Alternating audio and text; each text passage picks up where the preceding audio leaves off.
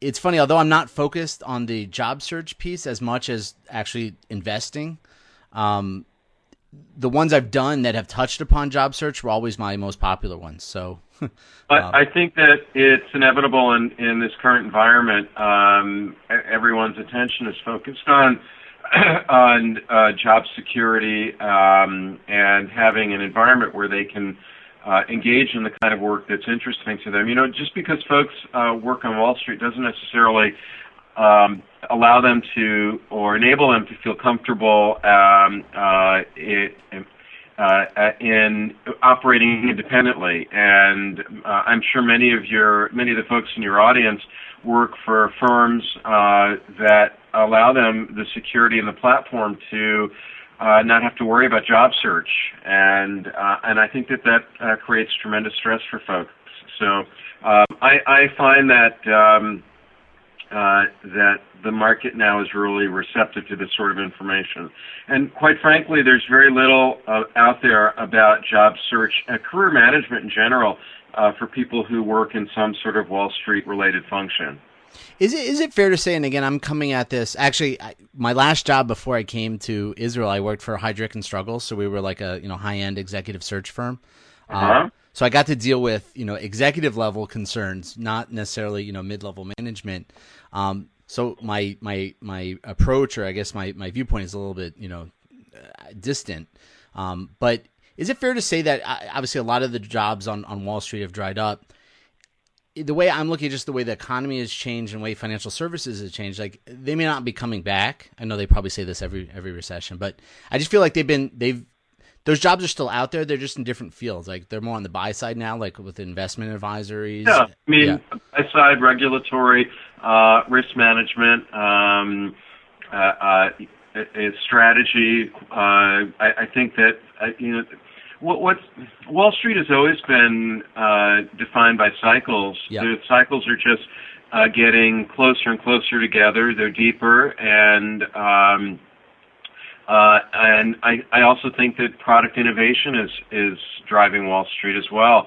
You know, there's always going to smart people always going will always be driven to uh, the financial markets, and it just may be that they're changing in very significant ways because of regulatory matters. And you know, uh, uh, geography is influencing change. Mm-hmm. Um, if you speak uh, uh, Mandarin, uh, then uh, you would, uh, I mean, you'd probably be living in in uh, Asia now. Yep.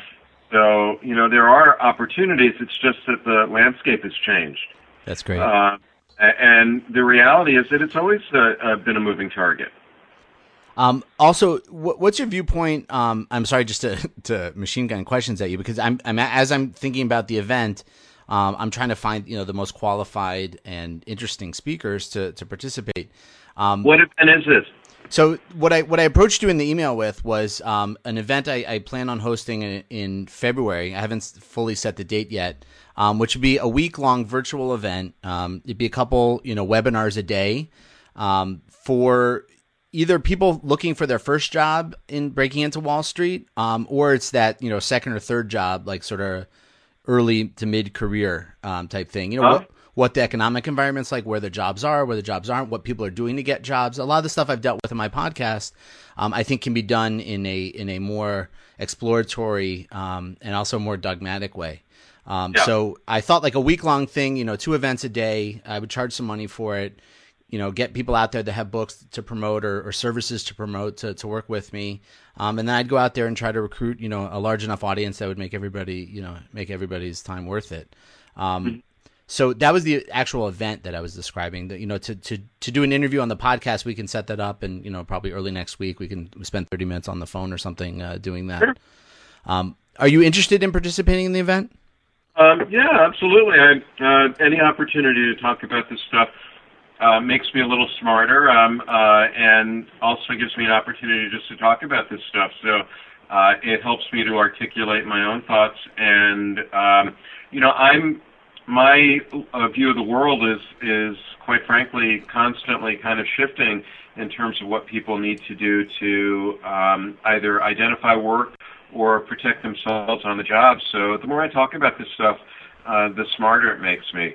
Um, I guess where in the cycle are they? Are, are you are you dealing mainly with early career people?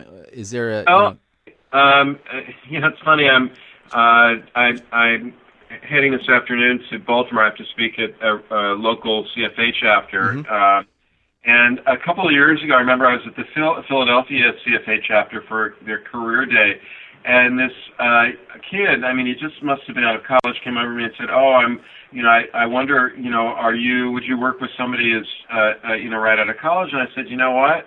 Um, as long as the client is motivated, my clients are e- everyone from." Uh, uh, folks heading up divisions. Um, in fact, I, I mean, I have a very, very senior client right now um, who is the head of a global um, organization. Um, to uh, I had a client. This is, it's almost pathetic. His father was a hedge fund manager, and and he, the kid was in high school. Um, so we worked initially on getting him a summer job. On yeah, the other no hand, pressure, right? No pressure. Yeah, no pressure. On the other hand, I had an amazing, uh, and I he, he's still a client. Um, one of my clients contacted me in his first year at Stanford Business School. He he was the youngest graduate of Stanford Business School uh, in its history, and he joined. Uh, I mean, he he he he. He was uh, studying there when uh, I think he he started school at, at the age of 20, um, and he had never worked in a full time job before. He'd only had summer summer summer internships he contacted me in the fall semester, his first semester, and very, very resourceful. That summer, after his first year, he had three summer internships. Um, wow.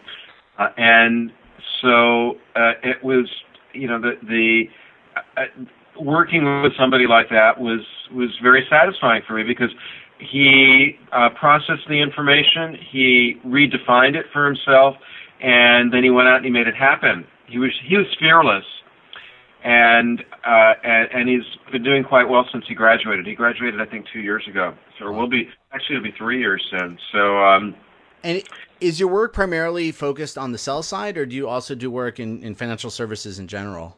No, it's broadly speaking. I work okay. with on both the sell side and the buy side. Um, I have a lot of clients who work uh, for investment management firms, hedge funds, private equity firms, um, and a lot of clients who are crossing over. You know, historically, a lot of sell side people. Mm-hmm have desired uh, the move to the buy side.